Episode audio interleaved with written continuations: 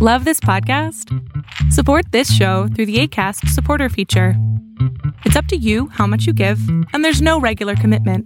Just click the link in the show description to support now. Wow. Nice. Yeah.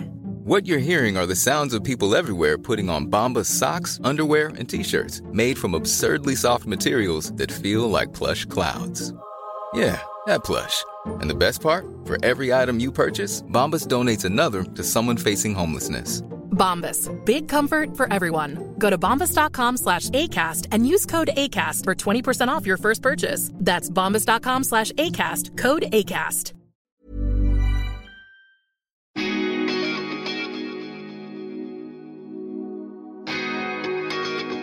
Hi, folks. I would like to introduce myself. My name is Payal, and I am a traveler who also loves to meet people. And I think a blend of both is where this concept of melting pot has come about. In my Melting Pot series, I will be talking to lots of inspiring people from different parts of the world and also from different cultures, whom I meet during all my travels. The common factor between these folks will be the desire to follow their passion and make it a way of life. So step into this melting pot and enjoy the chats. Hi, listeners. I'm back with another weekly episode. Today I'm in conversation with Eliza Roberts. Eliza is the inaugural executive director of Res Artists. Thank you so much for joining me today, Eliza. Thank you for having me, Payal. So, Eliza is based out of Melbourne, and you have a very diverse experience in the arts industry. And I'm really, really curious to, to know where it all began. Yes, certainly. I I mean, I wasn't really sure which direction I wanted to go in when I was um, much younger. Um, in my family, it's always been split between art and science. Um, both my parents were biologists. My grandfather was an artist, and it seems to go down the generations in this way. Um, but both of my sisters are creatives, and in the end, I decided to follow that path as well as you know international work and international relations, which I'm obviously very interested in. I think when I started working in the arts, I purposely chose a very, very broad arts course to do called Creative Arts, um, which unfortunately they no longer offer um, at the University of Melbourne. Um, but it was a fantastic um, base from which I could, I guess, find out what my strengths and focus areas were. Um, so through that, I discovered I quite enjoyed writing, you know, art history and perhaps coming up with ideas, but not actually doing the artwork myself. And so it was through that that I decided to pursue another course, my master's in art curatorship, um, also at the University of Melbourne. And that's really my background. So curatorial, mostly in the visual arts, but um, across other sectors as well and certainly international. And I guess in terms of my work experience, again, I really wanted Sorry, to. When you say international, is it what exactly do you mean? Is it curating, you know, the the different arts at uh, different museums or at galleries? So is it more focused on curation when you talk about international? And is it bringing it into Melbourne? Or is it you going to these different countries or locations and curating work. So, what, what exactly do you mean by international? Yeah, sure.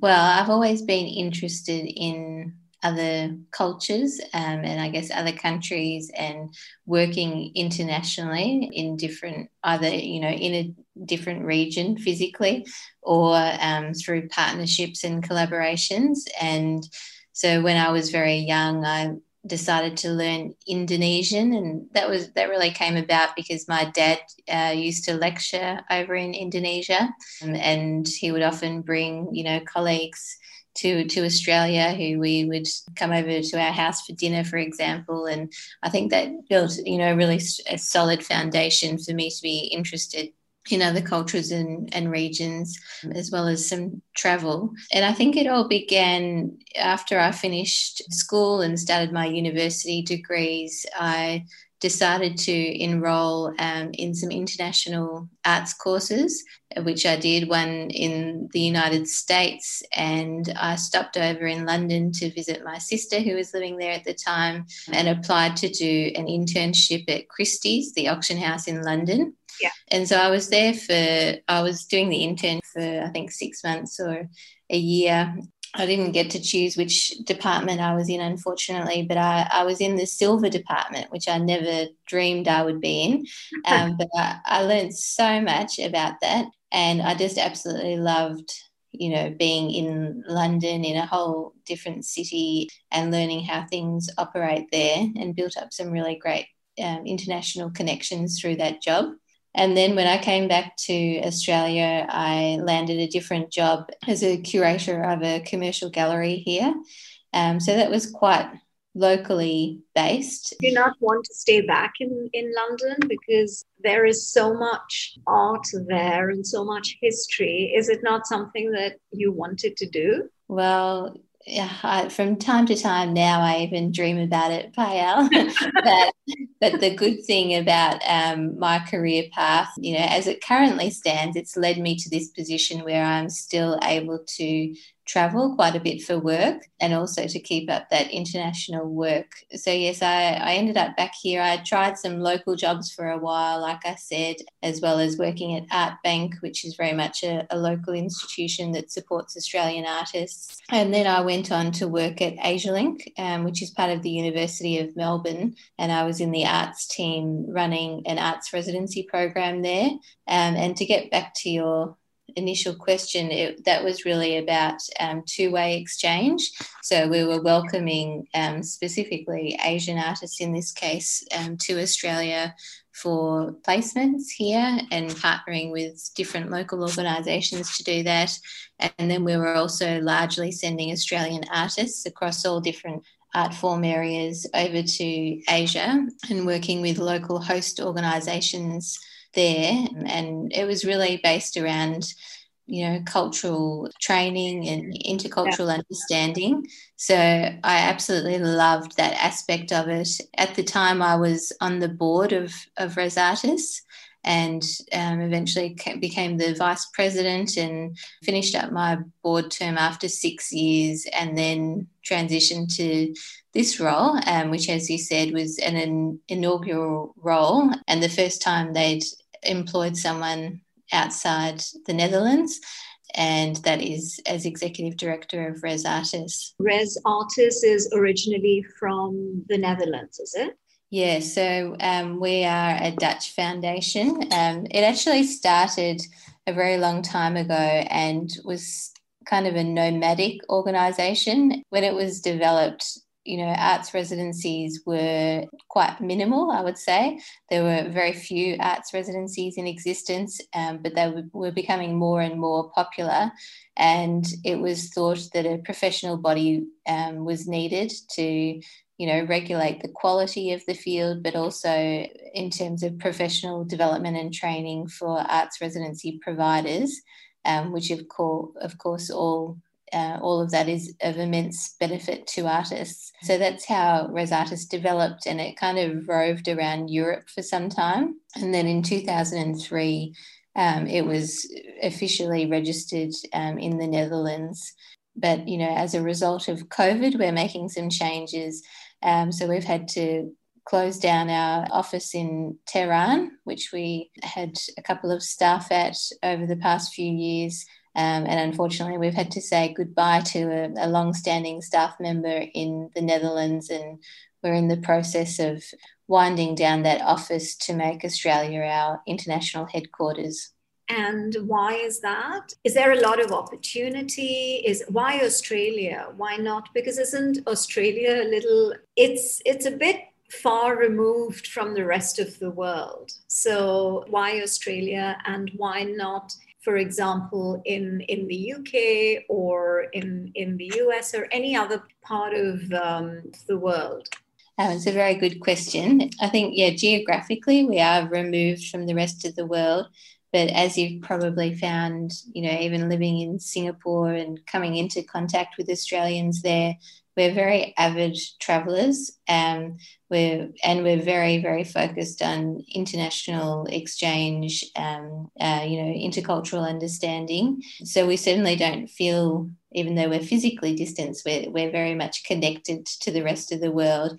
Really, the reasoning behind the board's decision to make Australia our international headquarters is due to viability. We've got a, a great office space here. Um, it's myself based here part time, as well as our membership manager, Carolyn Casey. Mm-hmm. So it's really our, our best um, opportunity forward. And um, actually, because Res Artis is an, a global network and largely um, we do work online anyway, apart from our annual conferences.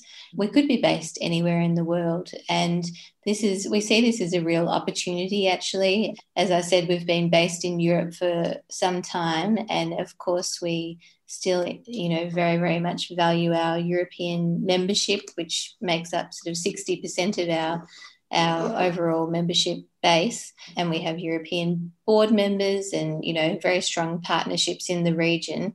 But we see this as an opportunity to grow and diversify um, particularly in this part of the area um, you know with australia and new zealand and of course pacific nations and asian countries who are surrounding us.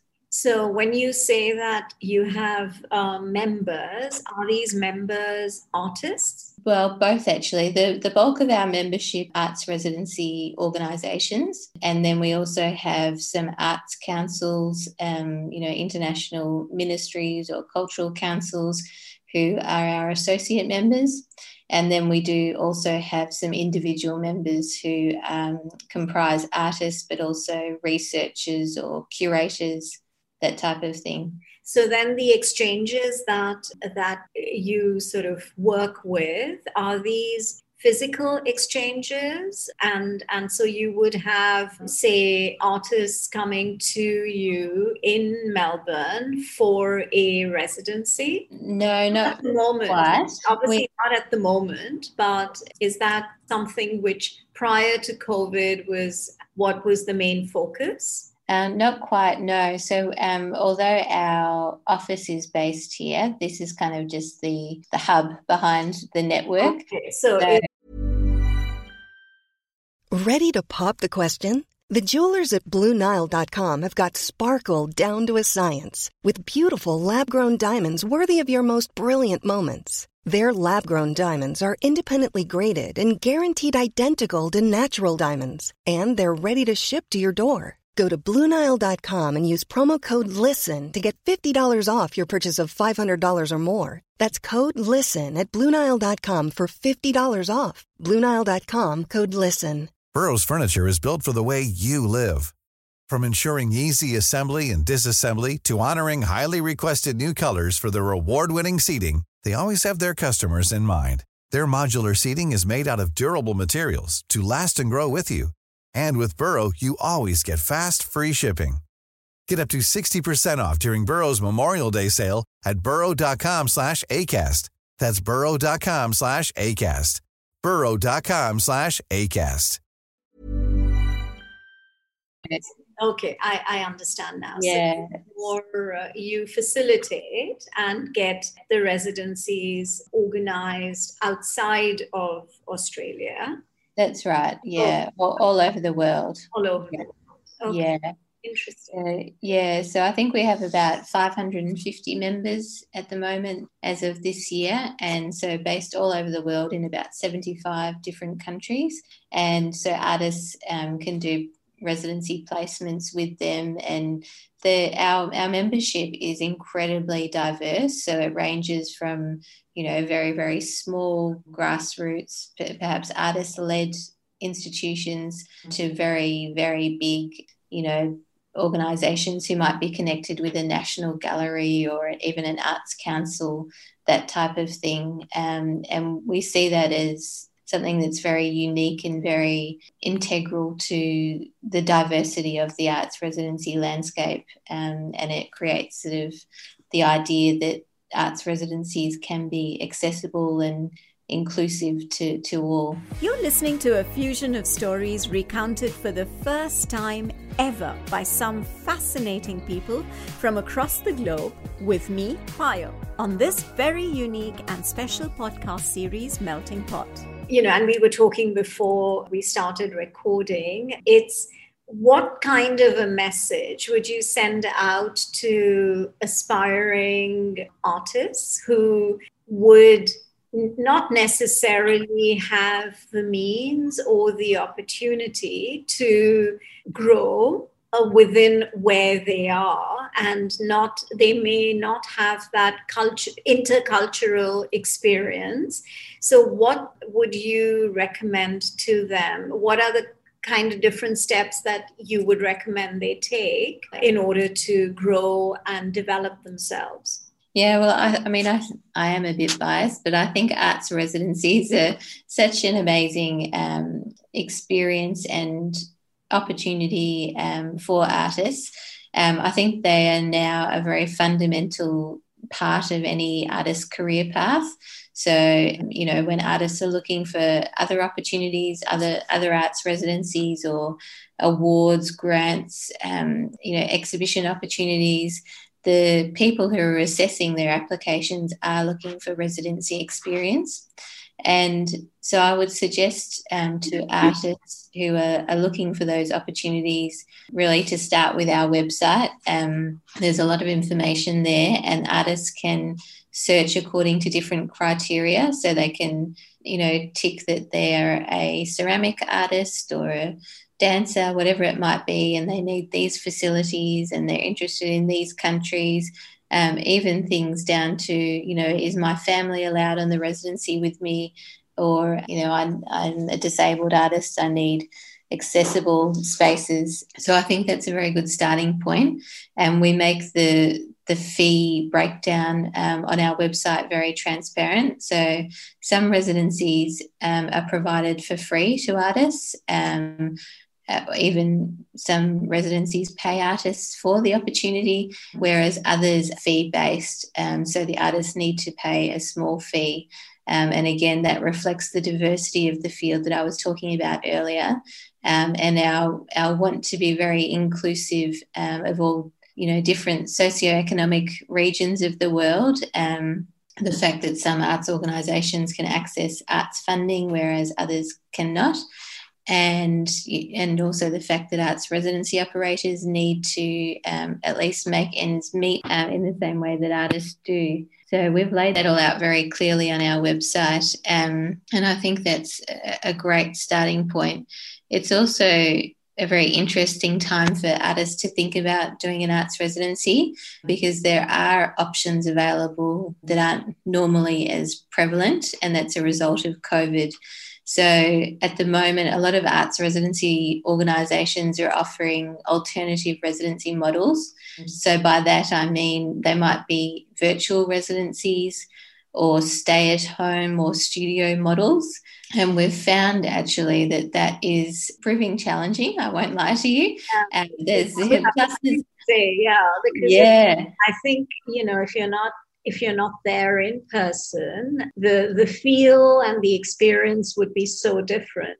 Yes, absolutely. Yeah. There's there's sort of pluses and minuses we've found. So obviously the challenges that are being brought about are um, well, even simple things like internet connectivity um, that might not be available in certain parts of the world and cut out particular artists or organizations. And I guess the the thing we've found the most challenging is how to recreate um, what we call the sort of hosting element of residencies. So it's all those informal aspects of residencies that I guess people might take for granted when they're there in person. But yeah. those informal conversations in the dining room or, um, you know, just suddenly making a contact at an opening and then following that up yeah. into an opportunity. Yeah yeah. it's very hard to recreate those. But some of the benefits that we've found, um, and particularly of benefit to older or um, even First Nations artists, for example, are the that virtual residencies enable them these opportunities of exchange without having to leave country or leave their family. Um, so it's been quite an interesting period yeah change i guess and yeah. you know, trying to try and experiment with different uh, approaches. I can understand how interesting but at the same time how challenging it must be for you. So how typically how long i know that there are different aspects to the residencies and there are different it could be ceramic or it could be different art forms but typically how long would a residency last for yeah, as you say, they can last anywhere from sort of four weeks um, right through to even a year.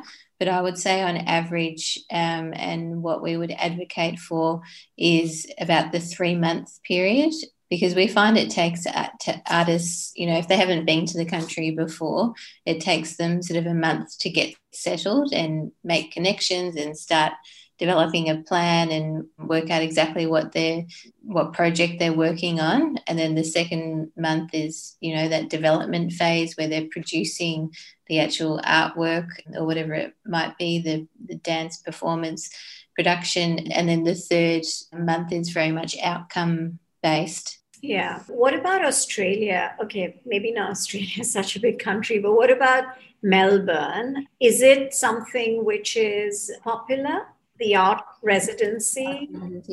Yeah. Yeah, there, there are several organisations here offering arts residency programs. I mean, I think even before COVID started, but um, it's definitely gained popularity since COVID. Is this idea of being in residence rather than doing an actual arts residency with accommodation. Um, so having, you know, maybe a researcher in residence, for example, within an arts organisation where they are very much considered part of the team and supported and hosted, and that that leads to outcomes and professional development and training. Interesting.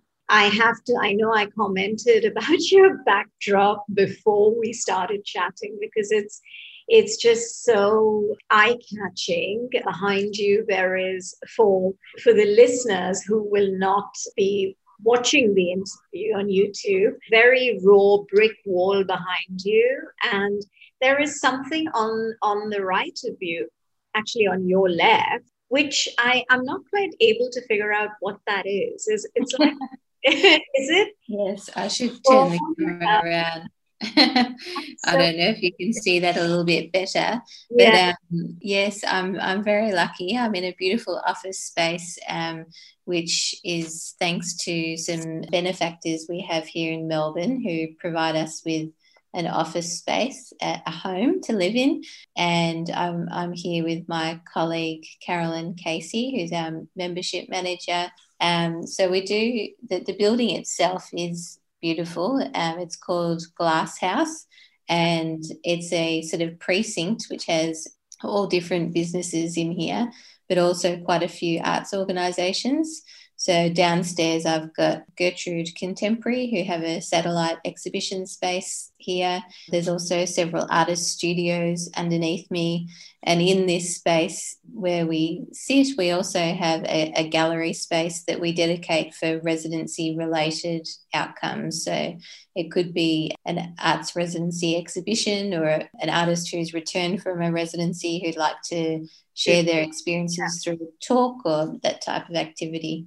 Hmm, interesting. Yeah, it's been really nice talking to you, Eliza. I, you know, it's it's nice. I, I'm sure you feel like finally you're you're back and there's a lot of challenges ahead of you because like you yourself mentioned it will take a while to to figure out virtual residencies and some of it is good some of it is still challenging and you're you're working out the dynamics but i'm sure it's going to be an interesting process. Like anything new that you have to start working with always is a learning. So um, i'm sure it, with your experience it's going to to work itself out. And good luck with whatever lies ahead with you and with the organization. And I'm really happy that we were able to have this conversation.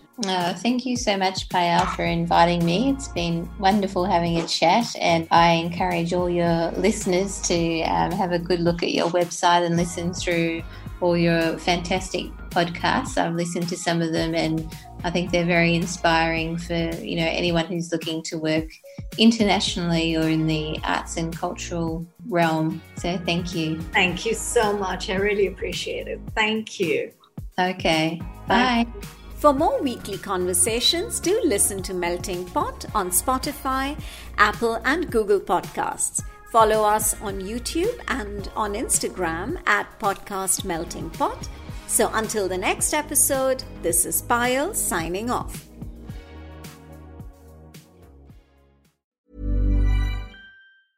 Hey, it's Paige DeSorbo from Giggly Squad. High quality fashion without the price tag? Say hello to Quince.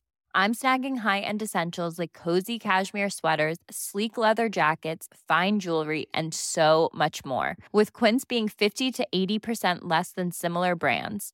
And they partner with factories that prioritize safe, ethical, and responsible manufacturing. I love that. Luxury quality within reach. Go to quince.com slash style to get free shipping and 365 day returns on your next order.